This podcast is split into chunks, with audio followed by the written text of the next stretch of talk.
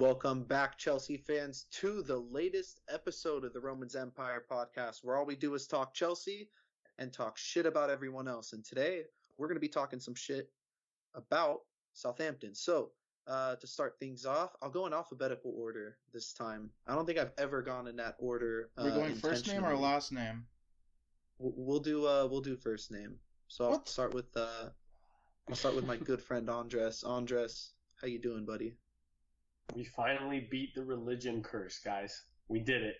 Praise We- God. We're we're uncursed. No, no, we beat God. It's done.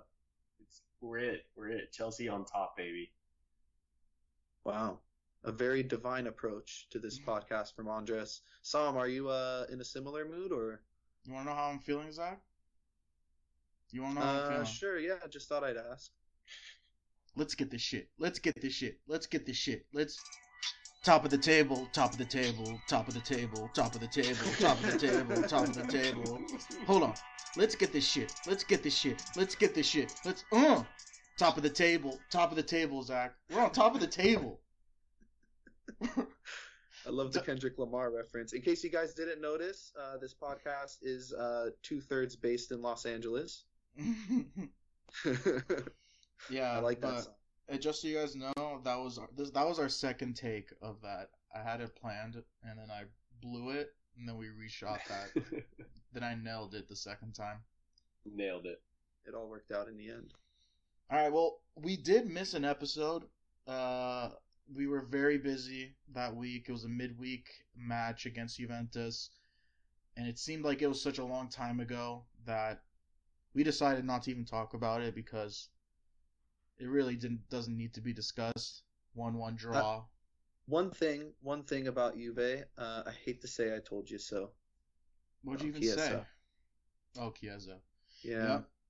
Yep.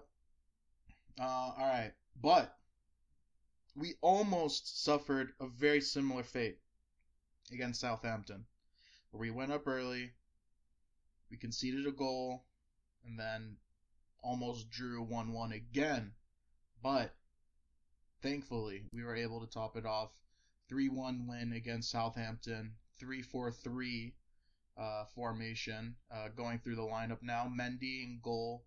Chalobah, aka Chalobinho, uh, Thiago Silva and Rudiger, back three, Chilwell, uh, Kovacic, RLC, and Dave in the midfield. So nice to see RLC out there. Um, and then a front three of Timo, Cho, and Lukaku. So let's just start off talking about RLC because the return of RLC has been probably my favorite part of the season so far. And it seems like he's a completely different player from what we saw uh, under Sarri. Uh, or was it was it under Sarri that he was Under killing Lampard? It?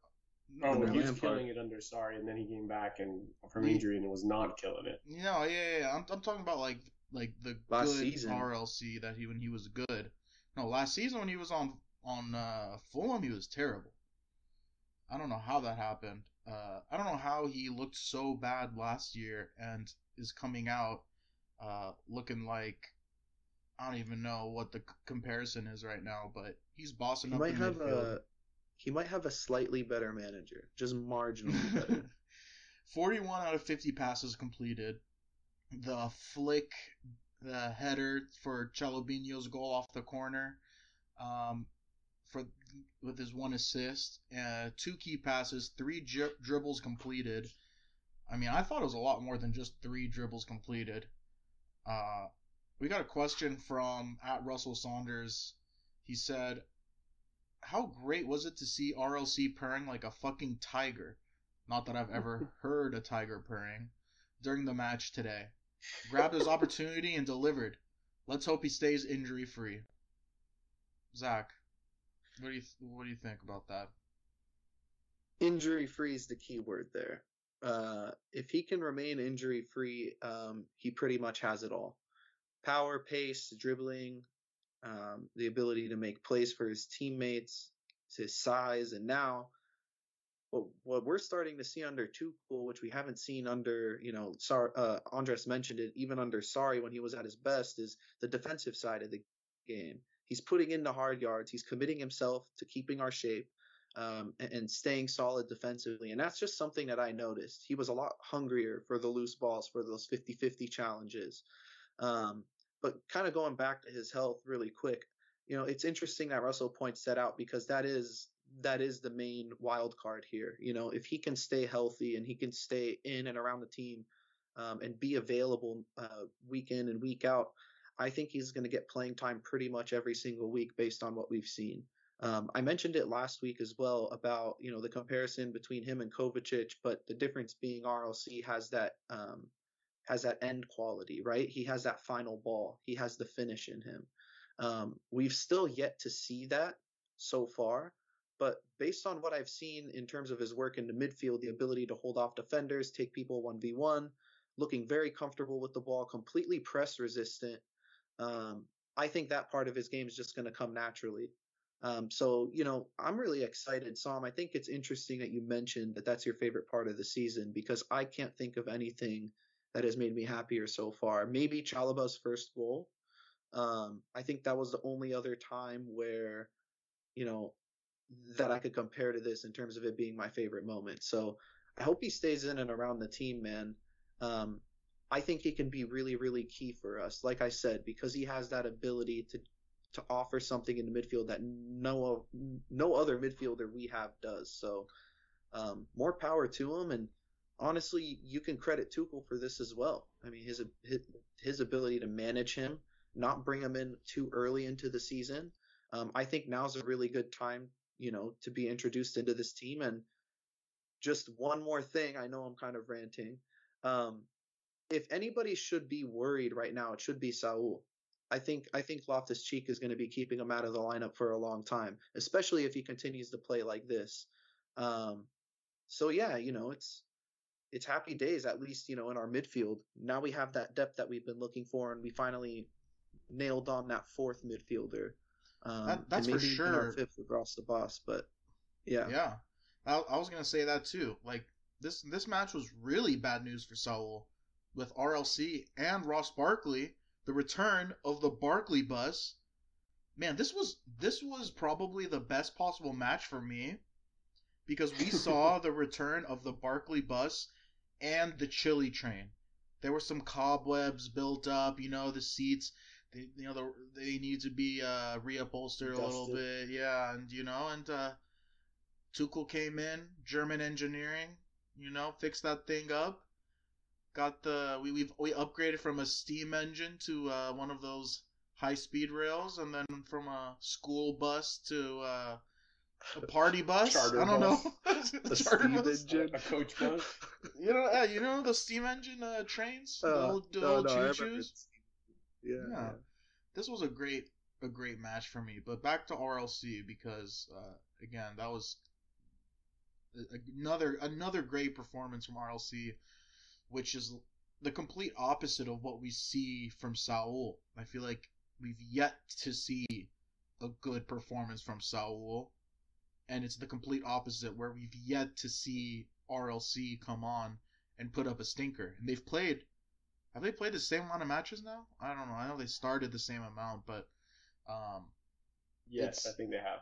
It's it, we they have around the same amount of play time, and it could not have gone worse, in my opinion, for Saul, and it could not have gone better for RLC. But that begs the question, Andreas, if does RLC deserve more playing time, and if so, when? Uh, the easy answer is yes, he does. Uh, I think that we can all agree that the few matches before this, it was getting a bit stale. And in terms of when, well, in the next four, five, six, seven, I'm looking at seven matches which include Brentford, Malmo twice, Burnley, Southampton again, Newcastle, and Norwich, the teams are going to sit back on us. And we struggled against that midweek. We struggled against that.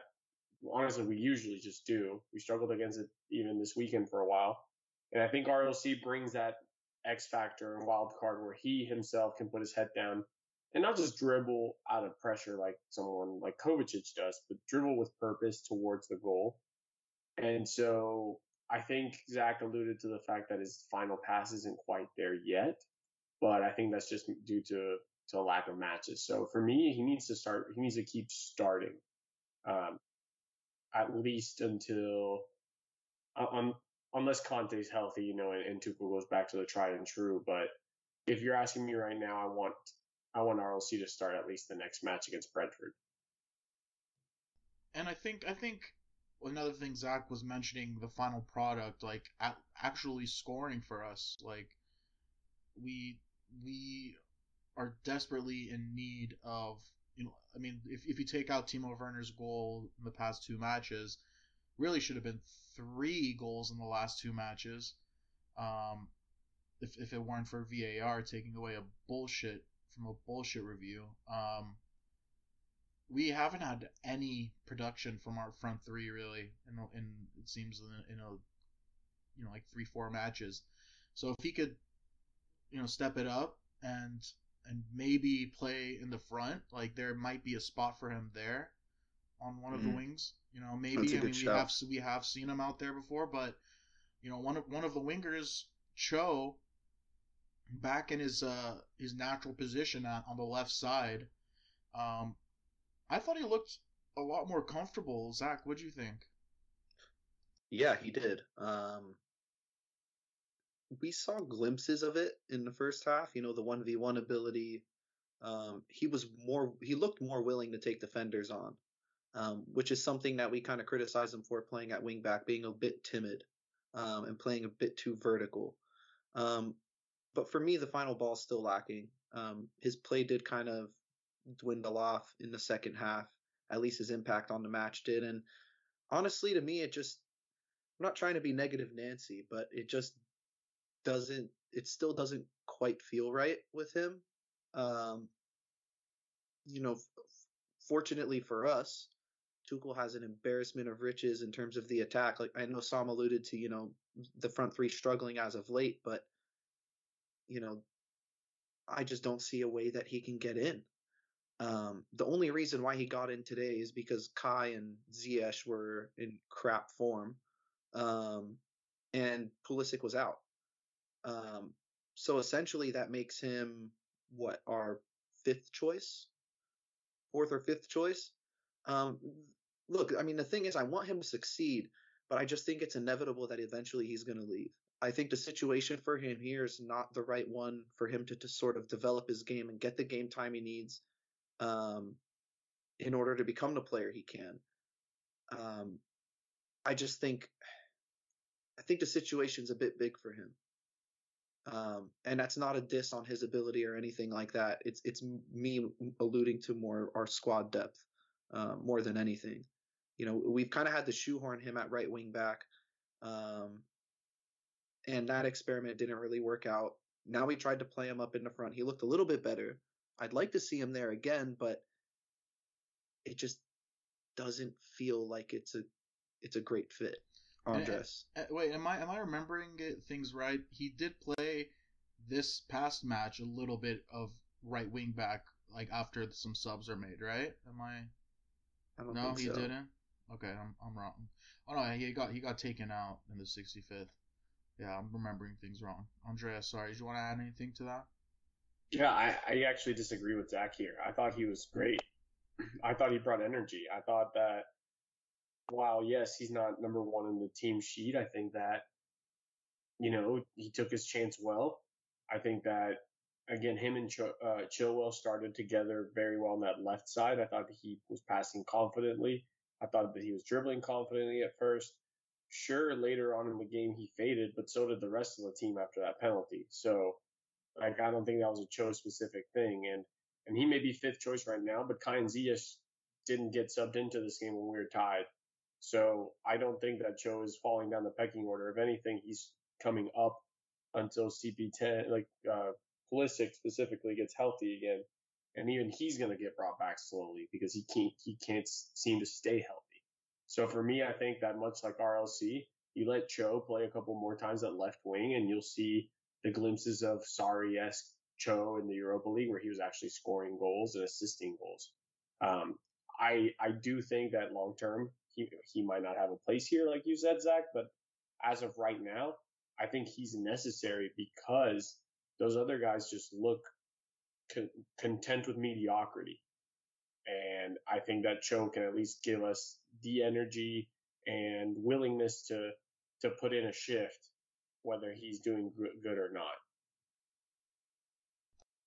I I I think I agree with you, Andreas, and I think that it was really good by um, by Tuchel to kind of pull him after 65 minutes, because um, he he was he started to dwindle off towards the end, and uh, I thought that like towards the beginning he was looking really nice, and you don't want to like shoot his confidence down, um, and you know just pull him out as soon as as soon as you see that he's starting to, uh, you know, slip up a little bit. All right, let's talk about my boy, Chile. Hop on the Chile train, choo choo, motherfuckers. All right. Four four key passes, three shots on target, two interceptions. He did give up a really, really, really stupid penalty um, for Southampton's equalizer no, there's no excusing that. Even as the captain of the Chile train crew, that was a really stupid tackle. There's no no reason for that at all. Plus, one screamer golazo. Shout out to goal line technology. it's, it's it's the one it's the one introduction of technology into the officiating of football that actually fucking works, unlike VAR. You know why? Because it's automatic. Human controlling yeah. it. Yeah. yeah it's, there's it's no automatic. interpretation. It yeah. tells you. That's it. Seriously. Uh, the, the more the more we introduce humans into it, the more terrible and terrible the officiating gets. But um, Ben Chilwell was actually the 13th different scorer for the club this season, which is the most for any team in the top four leagues. So a lot of that's wild spreading the love around at Chelsea FC. Um, Andreas, what do you think of uh, Ben Chilwell's performance? What a freaking roller coaster. I mean, I thought he started off like the first 20, 30 minutes. I thought the top three players for Chelsea were the left sided players, basically. I thought it was Chilwell, uh, Cho, and RLC. And, you know, the silly mistake made him kind of fade away. He got his goal back and, and ended strong. But the thing that I wanted to point out is just what Chilwell brings to the table. Obviously, defensively, he's more solid. You're not kind of sweating anytime the team is running at him. But on on the attack, Alonso's a little bit kind of one dimensional. He fades into the middle, or he he kind of forces his way middle of his runs, and he tries to score inside the box. I think Chilwell does a good mix of two of the two, where he can kind of be an inverted wingback as well as just overlapping. And I believe that that's what makes him such a threat when he's on form and why he is our obvious candidate to be, you know, our long term starting left wing back or left back. He was combining well with Cho. There's not none of that like awkward pass the ball to him and then he doesn't know what to do that you do see with Alonso in transition and the fact that he's more willing to shoot right now because you know perhaps the Alonso performances have gotten to his head. I'm all for. I think that sometimes he he tries to get too perfect of a shot, and this weekend shows that you don't have to be in the best position to take a shot and score it. So for me, I, even with the penalty, I think that it was a solid performance. I think that's just one stupid mistake that kind of made it not a 10 out of 10, but Chilwell's back, Solomon. So you can uh, put all your coal into the engine and, and run that train to the ground. Uh, are you calling him the little engine that could? Yeah, nah, dude, he's a big time engine. yeah. Hey, um, oh, oh, oh. level I was about to say Thomas Tuchel the tank engine. so many trains the Cho Cho train, oh, the Chili train, yo, Cho Cho train, Thomas the Tank Engine, Thomas the Took Engine. Uh, no, no. Yeah, too much. Thomas, Thomas the Took Engine. I love it. All right, Zach, you wanted to add something uh, Like let's let's just keep this uh, Chilwell praise going. What what else you Yeah. got? I I uh I, I think the part about his game that I missed so much was his ability to sort of bounce back. We very rarely saw him last season in a Chelsea shirt put together a full 90 minutes where he played like shit. And in this game, I don't think he particularly played poorly before he gave up the penalty. The penalty was just the stain on his performance. Um, but the way he bounced back from that, um, kept his head up, obviously improved on his performance from there. To me, that was the part that was uh, that was the most impressive. Um, just one more thing that I did want to mention, and you know, Andres pointed out his his attacking ability compared to Alonso's. You know, when we praise Marcos Alonso's attacking ability, it's not discounting Chilwell's whatsoever. Um, he he is clearly class going forward. Now, one thing I do notice um, that is actually more advantageous for us when we have Chilwell on the pitch from the attacking sense is that he does have that threat from deep, in meaning the cross. Um, so when he receives the ball in those little half spaces uh, that we like to see Azpi occupy a lot, um, even at wingback position, um, defenses have to step out on him. The nearest man has to close him down because he could deliver that that perfect ball. Um, so he's sort of three or he's multi-dimensional. If we're calling Marcos Alonso one-dimensional in that sense, um, you know, he could play one twos. He's comfortable with the ball at his feet, and now, like you said, he's starting to get that finishing ability. Um, but the biggest advantage of that, guys, is if Chilwell is operating in that space, or if Marcos Alonso gets the ball in that space, he's most likely giving it up and then making a run straight towards the box. Chilwell has that ability to play that cross in, and if it doesn't come off, or if we turn the ball over, at least he's in a better defensive position than Alonso would be. So I noticed in a lot of the transition, uh, uh, the transition opportunities for Southampton, Chilwell was just in a better place positionally than Alonso would be in that in that sense. Um, so we did look a little bit more solid defensively having him out there, while also having the added bonus of a player on the left side who can play that cross. Um, so it's sort of killing two birds with one stone. I was I was really happy to see him back, and, and, and honestly, he looks motivated, which is exactly what we want to see. Um, he looks like he's he's he's ready to make that position his again, and he looks fit, which is something that you know we couldn't say about him two or three weeks ago. So good on him. That goal was just so ridiculous. Off the post by Lukaku, off the crossbar by Dave, and then even Chilwell's shot, Alex McCarthy got a hand on it. I don't know what the hell. God, I don't know what happens to keepers when they play against Chelsea, but they turn into like Oliver Kahn type, like like esque, you know. But uh, it's it's it was it was like I, I didn't realize that that was a goal until like a cool like 20 seconds later, you know. They they were celebrating goal, and I was like, huh, which one was the goal? Who scored? I have no idea what happened. But uh, Dude, I th- I think we're at the point now in the Premier League where every team has so much money that there's literally there's hardly any crap players in the league anymore. Like even down to Southampton's goalkeeper, yeah, they're good now. for sure. Like Alphonse Areola played for a relegation side last year. So I think it's kind of crazy to think because 10, 15 years ago, or at least like uh, even sooner than that, six or seven years ago, the quality wasn't anywhere near what it is now. But uh, yeah, Alright, I don't know. Just so- so I mentioned that. So before we move on, Chile or Marcos Alonso? Chilwell. Yeah, me too.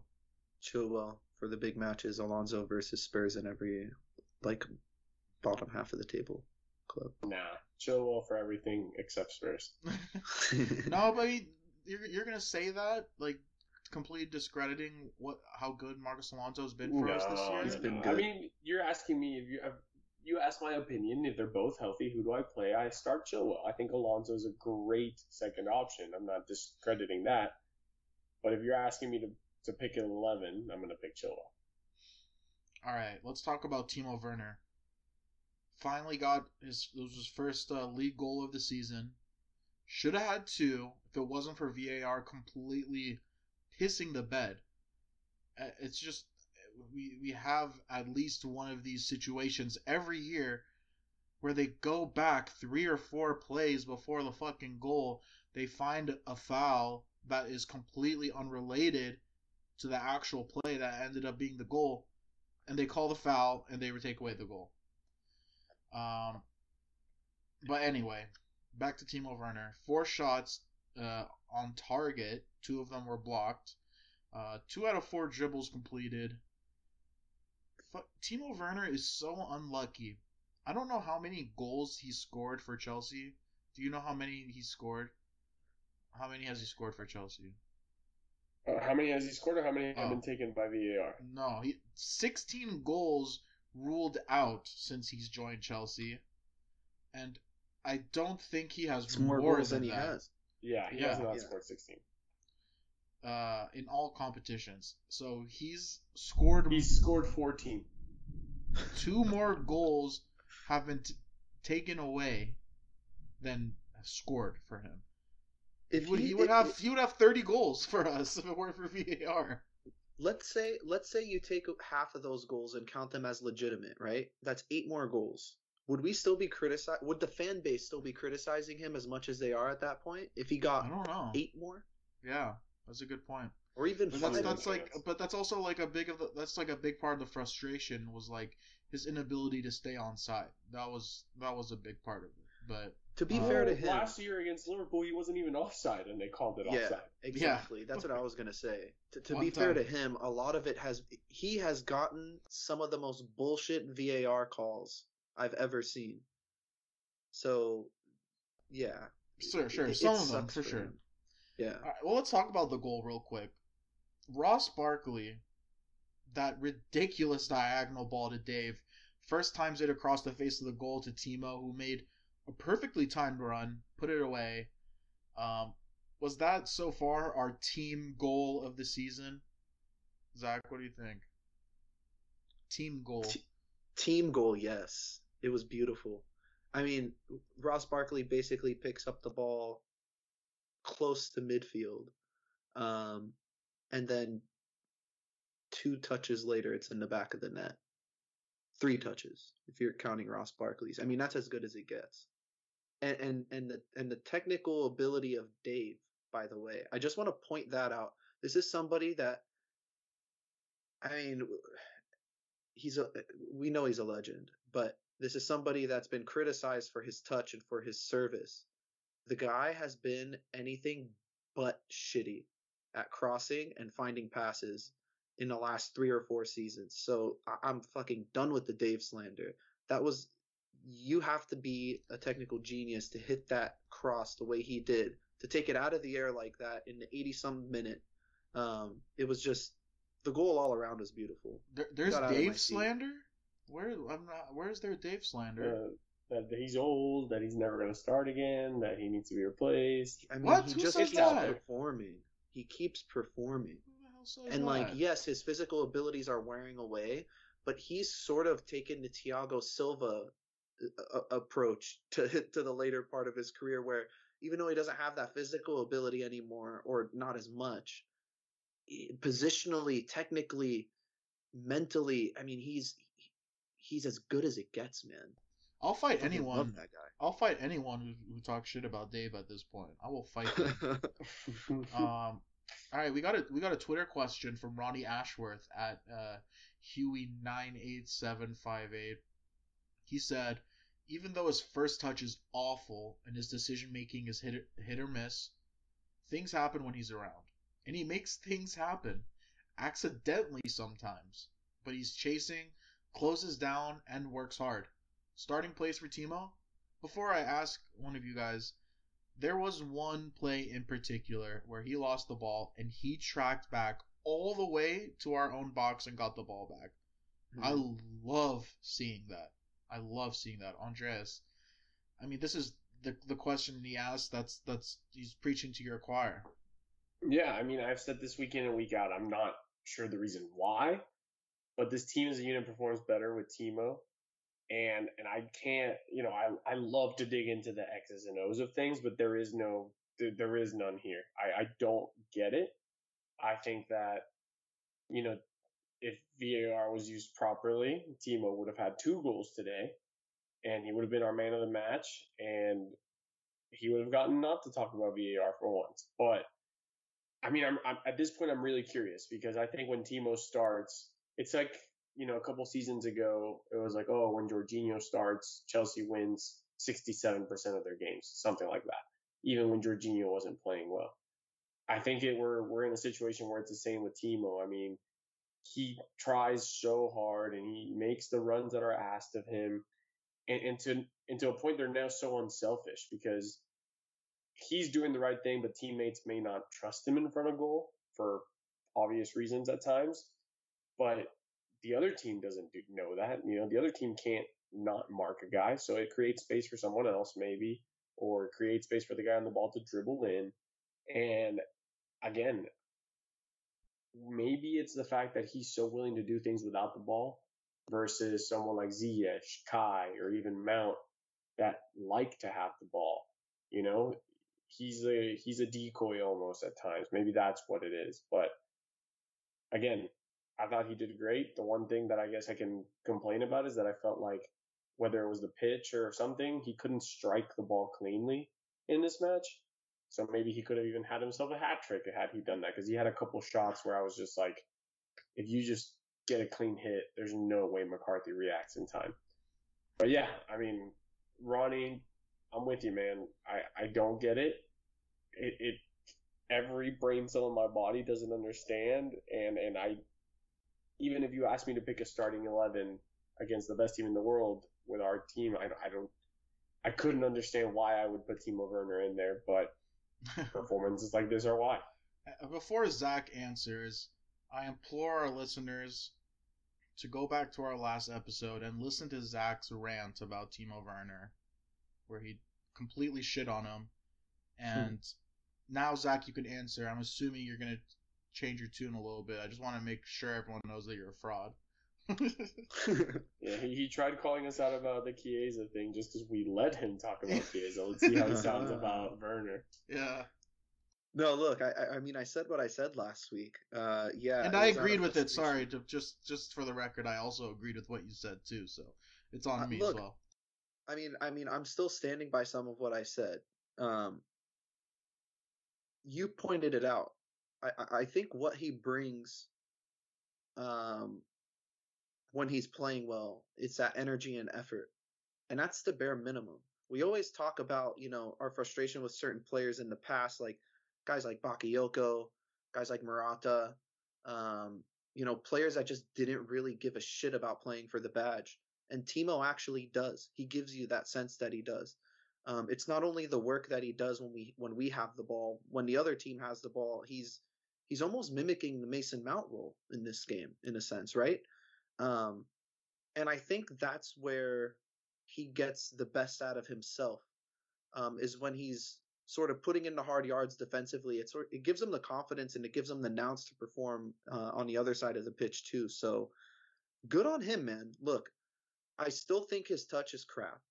Um, Andres, you highlighted it in a, in a in a much nicer way, but his finishing is still crap too. Um, he should have had two goals in this game, which is pretty funny, but um, that's more of a result of him getting in the right position at the right time, right? Um, and as long as he keeps doing that, guys, I think the goals are eventually going to come. Um, we know he has it in him. I mean, he did it at RB Leipzig.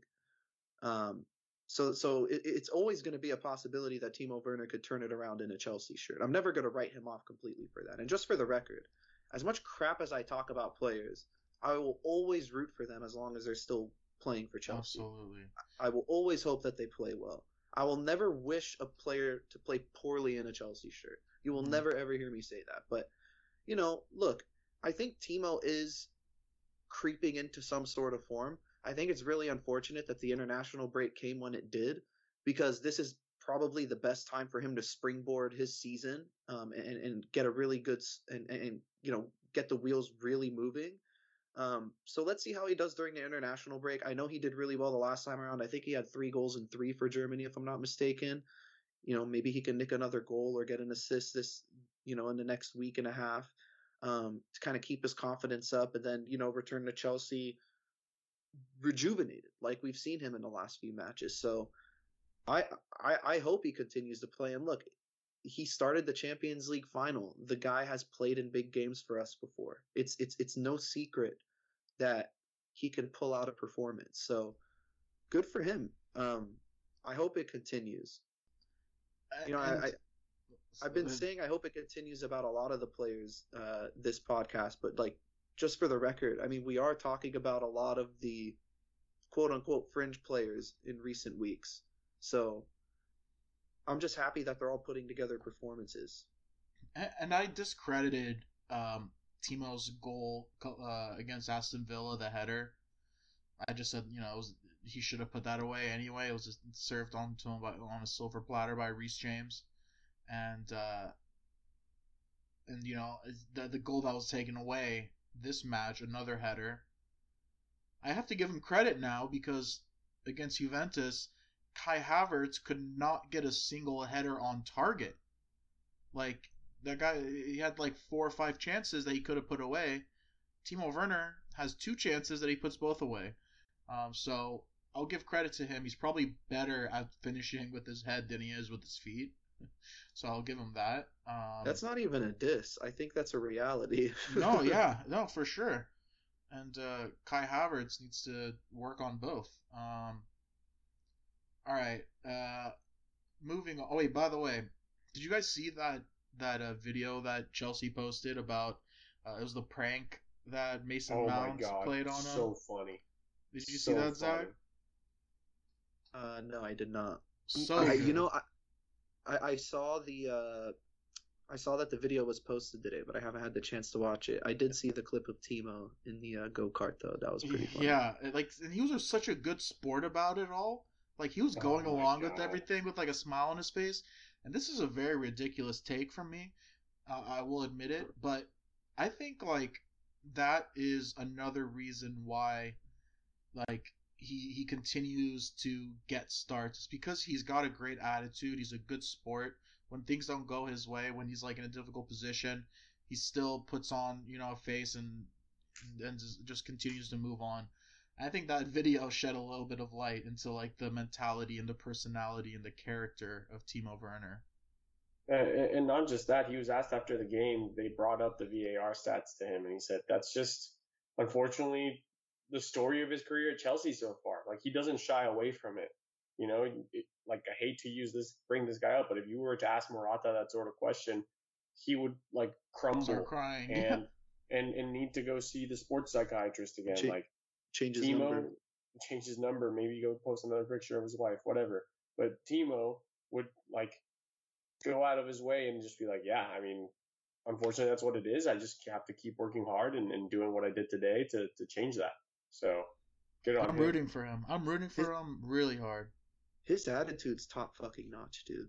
Yeah. I don't think there's anybody, I mean, maybe Mason Mount would be the only player whose attitude you could compare to his and Conte. I mean, Mason Mount hasn't faced the kind of adversity that Timo Werner has. You can't even compare yeah. it. He's faced the most. Yeah. Easily um, the most. All right, let's move on.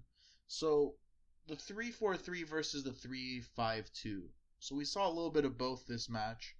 Started off with a 3 4 3, as I mentioned. We switched to the 3 5 2 when Mason Mount was introduced.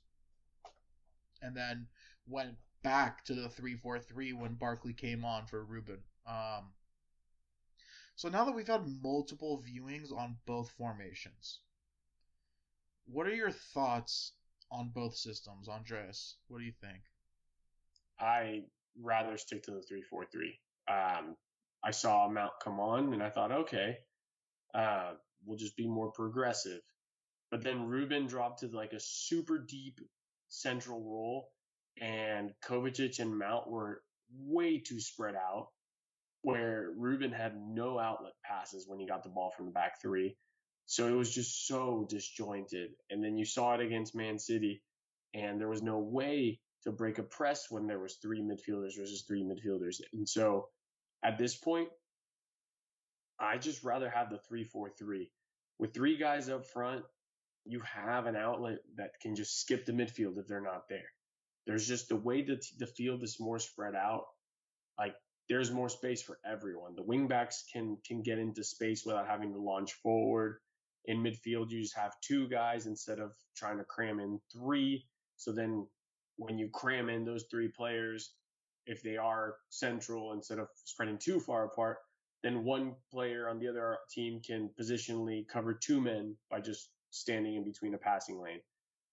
I think the 3-4-3 just works better spatially for us. Yes, it's a little bit more predictable in the buildup, but in terms of what we have and where our players are, I think the 3-4-3 just fits the system.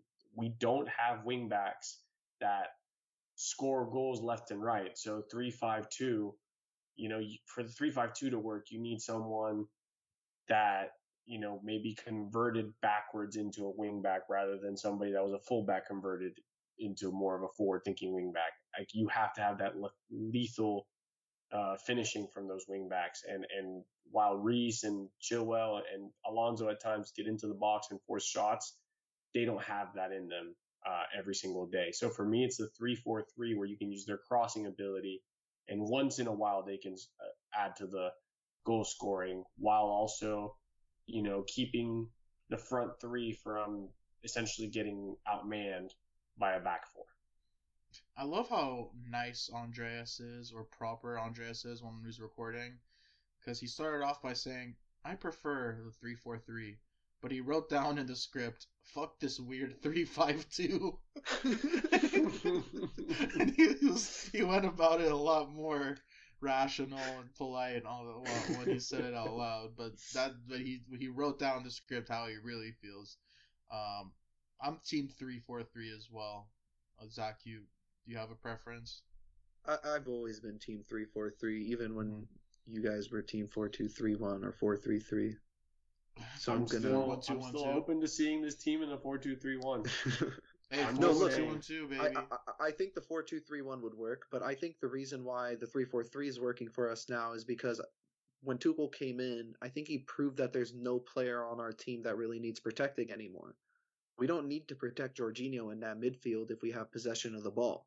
And then when we lose possession of the ball, having three players up top makes it easier to win it because now you have an extra man to help you press. And when that extra man's Mason Mount, who's one of arguably one of the best pressers around, um, that helps. So there, in a sense, there is a little bit more protection for Jorginho without having to officially drop that third man into the midfield. I mean, that then you're contradicting yourself because the three four three does still protect Jorginho. Like that's does, the whole purpose. It does. It. Like, it does, but in a different sense. Instead of instead of protecting him you know, with a man 10 or another man 10 or 15 yards away from him. We're putting the high press on teams and we're winning the ball higher up the pitch. So but we're also putting one less body into attack because we have three center backs. Technically, yeah, but we're getting the width from the from the wing backs. I get what you're saying, Zach. I agree. All right, one one final point before we go into our Twitter questions. We had we had to mention this the Barkley bus. We, we talked about it earlier.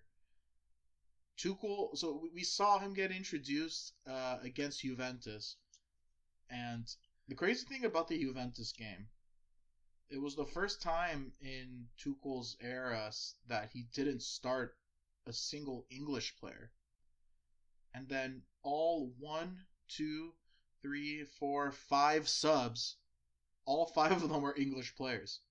Hmm. Uh, and one of them was Ross Barkley, which was the first time we saw him. He looked decent. Or actually, I don't know if it was the first time we saw him, but I think it was the first time we saw him. He looked decent. Put up a you know pretty solid performance. Nothing great, but okay. And then this match, Tuchel noticed that and uh, put him in. In uh, which minute was it? In the uh, I'll see right now. He came in in the 83rd minute. Yep with Hakim Ziyech and Kai Havertz on the bench. Um, Tuchel actually specifically meant, uh, talked about this after the match. He said, "Nobody's angry at them." Talking about Havertz and uh, Ziyech, nobody's angry at them, and nobody has major concerns. But we have to pay attention to their form. He's absolutely right. I mean, Kai Havertz has reached the point I think uh, in the last couple matches where it's it's just like it's just for me watching it's a lot of frustration. it really just doesn't seem like You know, we're talking about Timo Werner putting putting in 100% of effort, running, you know, putting on for the badge, playing with a lot of pride. Kai Havertz, complete polar opposite. You know, he's walking around, he's jogging, he's not really making too much of a great effort, lazy passes. It's it's been really disappointing. And then Ziyech is just I don't know what happened to his preseason form. He's forcing a lot of shots, you know, which are unnecessary. His balls, his, his final, you know, his final product on, on those balls are nothing compared to what we've seen before. I mean, what's going on here, Zach?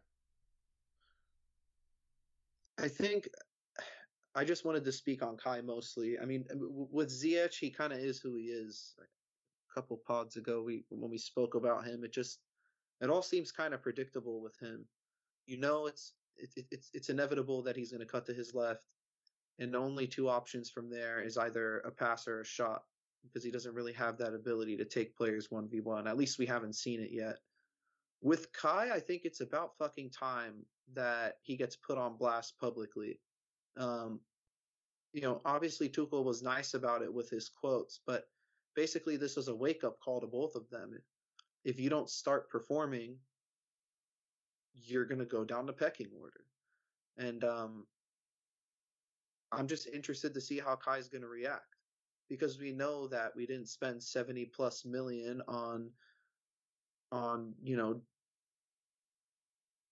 on just an average player. We bought a superstar, a potential superstar, somebody that we put, you know, in potential world 11s years from now. So it's time for him to step up and show us, you know, who he is. You know, I know he got the goal in the Champions League final, which is, you know, that's great. We're going to love him forever for that. I don't think any of us will take that away from him, but it, it has been disappointing. I thought this was going to be the season where he quote unquote blew up um, and, and would really start to put together three, four, five, six matches where he's almost unbeatable. Where where you know the guys like Salah, guys like Kevin De Bruyne, um, you know Aguero in his prime, even Jamie Vardy at Leicester uh, have all proved that they can do. You know the top players in this league prove it week in and week out, and unfortunately, you know we haven't seen that from Kai. So I hope that this rally call from Tuchel is, um, you know, it, I, I hope it wakes him up. I hope it's like cold water in his on his ass. You know, it, it better be. Um, otherwise, it's going to be disappointing because so far this season it's been nothing but. Um, you know, he has the goal against Liverpool and nothing else to show for his season. So um, it's time to show up, or you know, you're going to be on the bench. And and Tuchel has no problem playing these other guys. All right. Yeah. Uh, Andreas, Wait, I, I do want to add something. Yeah, obviously they're not playing well. Um, and and like we said, the Ziyech one is, is a little bit harder to fix than the Havertz one. I think my criticism on Ziyech is the same criticism I had on Willian. I think they're just not players who are willing to to be coached and take constructive criticism. They're just going to do what they do, and that's what you're going to get, even if it doesn't fit the team tactics. With Havertz, I mean, for me, obviously I'm frustrated. I don't think he's played well. I'm not going to defend his performances. What I want to know is what is his like when are we going to know what his actual role is? Like I think Havertz, much like where Mount was under Lampard, is we don't know where Havertz is going to play. Last season he was uh, a ten, and he was the the false nine. Now he's in the right side. Now he's on the left side to me, like if we're gonna go out of our way to protect Jorginho, who I think doesn't need the protecting, and I think we're underselling the capabilities of our back line, why can't we play a 4-2-3-1 where you put Havertz in the middle of the park behind Lukaku and you let him operate centrally where we know is his favorite place and where we know that's his like highest output and see what happens. You give him that free role in the middle behind the striker where he can be a playmaker in all senses of the word, and he can be flanked by Mount Werner with Lukaku in front and see what happens. I get the 3-4-3. I get that we're second in goals this season. Like I get it. But Sam mentioned that we have 13 goal scorers and we're nowhere near the golden boot right now. Goals are coming from everywhere instead of the attacking players. So I think that it should be okay to now instead of baby the defense and put more defensive bodies in to, to protect Mendy and the goal, to do the opposite a little bit and let the attacking players do their thing. In the 4 2 3 1, you can still have Jorginho. And you can put maybe Loftus Cheek next to him. And then in front of them, you have the likes of Werner, Pulisic, Mount, Lukaku. You have four attacking bodies. I don't know. I, I'm, I'm obviously speaking out loud. There's a there's an international break coming up, so maybe that is something Tuchel will look at for a little bit. The, the possibility of a four at the back at sometimes, but I think the issue now is getting the offensive players to do what they're supposed to, because at this point we're having to count on goals from everyone else to to kind of keep our form going. Definitely. Another another player that you know we can say kind of the same about is Lukaku, who hasn't scored in quite some time. It's been like five matches since he scored. So, you know, we're not gonna let him get away with a pass just because of you know how great he is, how great we know he is. He's he hasn't been playing to the top of his ability, so let's let's you know give a little criticism where it's due as well. Yeah. And, um, and one last thing, sorry. Uh, the other thing that I noticed, and it's maybe it's not as big of a surprise, but Reece James's absence has also meant that the attacking players are playing uh, less to their potential, I guess. So maybe the threat of Reece James allowed them to do a little bit more. I don't know. I think so too. All right. Only two more Twitter questions uh, for this episode. This first one is from Ron, aka Bone Daddy Cool, aka Bone Daddy Deluxe, aka Bone Daddy Supreme. You really thought that we would do an episode without a Ron question? You were wrong. Um, so, Chili, RLC, the bus, aka Ross Barkley, Cho. Of these four players, who gets more playing time now after these past two performances? I, I'll answer first. I think of those first. I think those first three, Chilwell, RLC. Well, first definitely Chilwell and RLC will get more playing time. Ross Barkley might get a start every once in a while. I mean, we all know the legend of FA Cup Ross Barkley. so we'll see that. Cho is the with with Pulisic coming back hopefully after international break. Um, it's gonna be it's gonna be he he didn't really do anything spectacular or over the top that really warranted him more playing time. So I would say more Chile and RLC Ross Barkley will come off the bench more. Um, and Cho, I'm not sure. I think I, I don't think anything's changed with them, to be honest. I think uh, I agree. I think Chile and RLC are the given. Um, I would only like to see Ross Barkley come off the bench. I don't want to see him start any matches. I think when he comes FA off the Cup. bench, it gives him. It, what? FA Cup. Well, yeah, yeah, the FA Cup. Yeah, but I'm not talking about the FA Cup against you know nobody. I'm talking about Premier League matches, Champions League matches. Um, I think when you bring him off the bench, it gives them a, a, different mindset. It gives them more of an urgency, a need to make an impact on the game right away, which is exactly why we saw that ridiculous pass right when he came on. Um, so yeah, I mean, I think as a sub, he's definitely going to get some more playing time. I don't, you know, I, I said RLC's our fourth choice midfielder, and RLC's that good. You still have Saul who's going to come into the fray, um, and we've seen Trevoh Chalobah play there too. So I don't think Ross Barkley's going to be anywhere near the starting lineup against, you know, unless it's the FA Cup against some nobody. Um, and then yeah, I mean, in terms of Cho, I kind of said what I said about him. I think he's still going to continue to get playing time, but eventually it's I think that relationship's going to deteriorate and he's going to wind up, you know, uh, either not at Chelsea or not in a team. So there you go, Andres. I go think ahead and, go ahead and rip me for my Cho thoughts. no, no, no. I mean, I think that Chilwell is a given. I, like I said, I think Chilwell starts again. Like I don't think it's going to go back to Alonso anytime soon. So I think that the answer is RLC. I don't think sorry, Psalm, I don't think we're going to see Barkley as much as you think we are, because I think putting Barkley on was more of a motivational tactic. If that's like, I know it's a risky one, but I think that really is the purpose of it. Like, hey, you're not playing well, so I'm to have to bring on this guy. Like, I think that was the message. I don't think it's more of like Barkley has done something crazy in training, you know? Like that. Okay, but when Ross Barkley been... comes on and does more in his very limited performance than Ziyech or or uh, Havertz have done in their last four performances combined, you don't think that warrants more playing time? I think it may warrant another spot on the bench in the next game or two, but I think that the club is also going to put pressure on Tuchel to play the big money guys that they spent money on. Like at this point, Barkley was a 15 million investment that probably already was paid off. Havertz is our record signing, and Ziyech was 35 million. Like I think that plays a factor into it. Like believe it or not, I like I do that. believe in meritocracy, but I don't see a, a world where Havertz is not going to get more minutes than Barkley in the next four matches. Well, well yeah, yeah, yeah. No, I'm, I'm not saying that. The question was, does Ross Barkley get more playing time now? And we're comparing it to Ross Barkley not getting any playing time. I mean, I'll I'll tell you what, he'll get more playing that more playing time than Saul.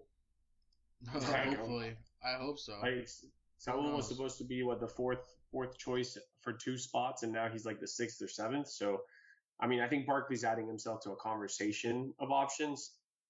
I I don't want to overhype a good five minute cameo. All right, last question. Another one from Russell Saunders.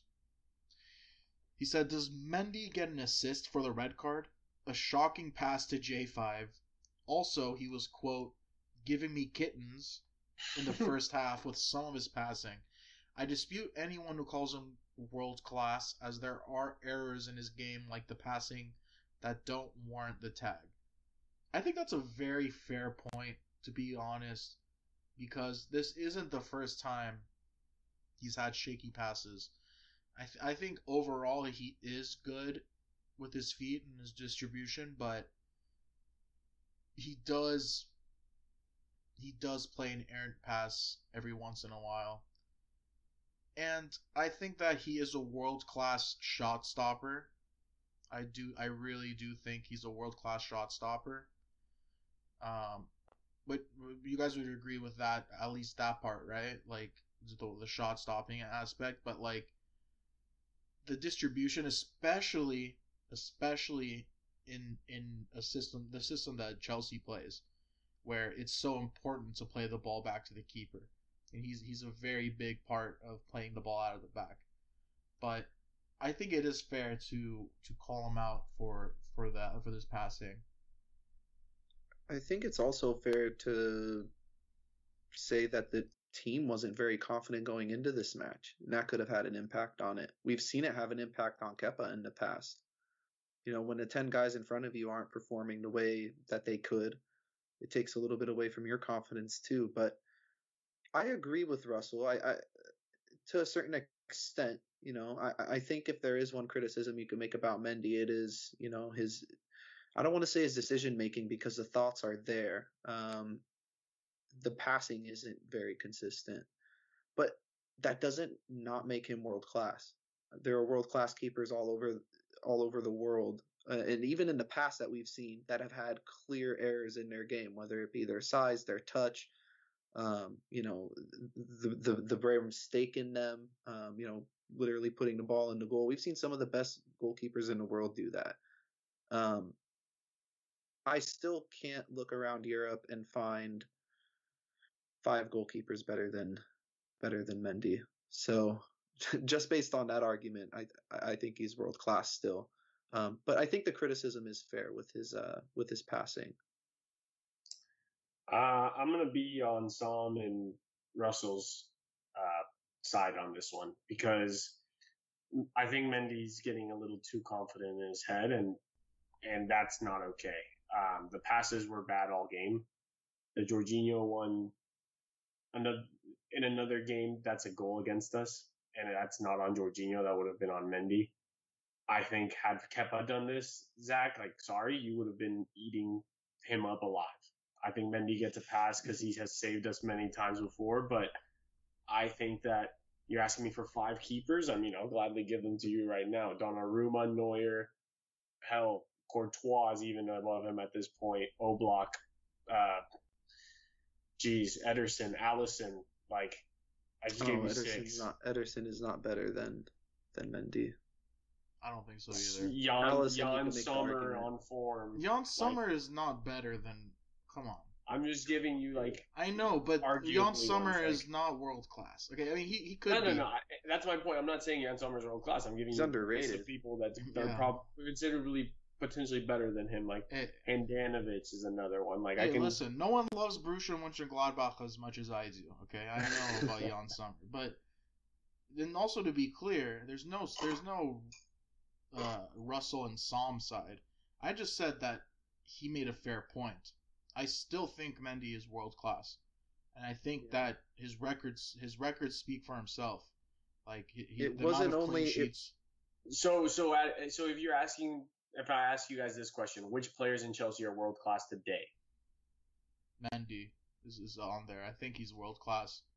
The obvious one is Kanté and Right. Lukaku. Okay. Lukaku. Okay. That's and that's where I draw the line.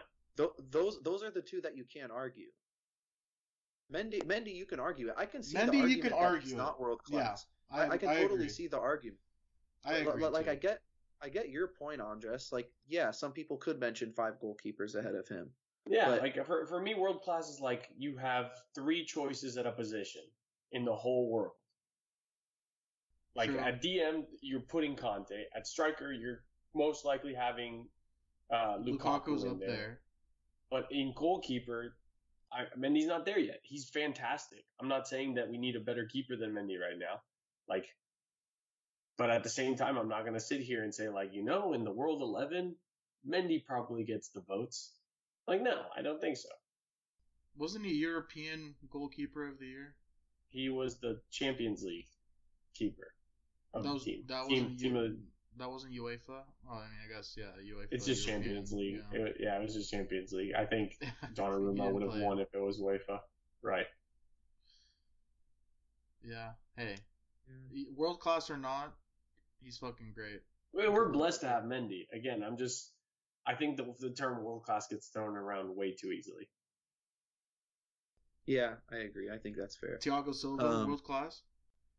Former Thiago world Silva? class. Yeah, former.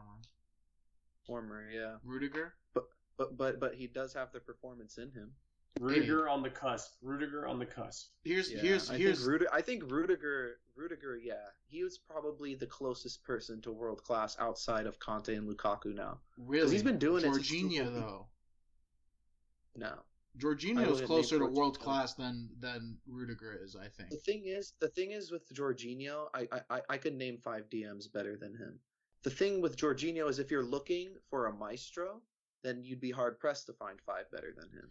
But the the, the argument, and this is to wrap up my thing about Jorginho, is that people thought that he benefited from the system, but you saw him excel in a completely different system with Italy. They were not they were not running a three four three. Four three three. But they had two runners. I mean, they had a midfield with two runners next to him. Verratti and Barella were, were running around like madmen, or Locatelli. he he can succeed. You, they they build they build the formation around him. That's yeah, world class. I love him. I mean, this is a very biased podcast in general, so fuck it. Everybody on our team is world class. Um, Even Ross Barkley. even Ross the boss. Um, so yeah, I guess we'll kind of end it on that positive note then. Uh, so if you're not already following us on Twitter, make sure you are at Romans Empire Pod. Um, we are going through an international break now, but make sure that you know you're following us and keeping up to date with some of our giveaways that we have posted. It's pinned to our Twitter. Hint, hint. Um, and until next time, keep the blue flag flying high.